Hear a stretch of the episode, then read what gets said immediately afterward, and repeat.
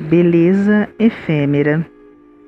Quando descobri que não era imortal, quando percebi a velocidade do tempo, quando vi que beleza efêmera é normal, eu decidi que seria poeta nesse momento, pois só assim conseguiria transcender a todas essas situações implacáveis e, através de cada poesia, renascer como fênix das cinzas à eternidade.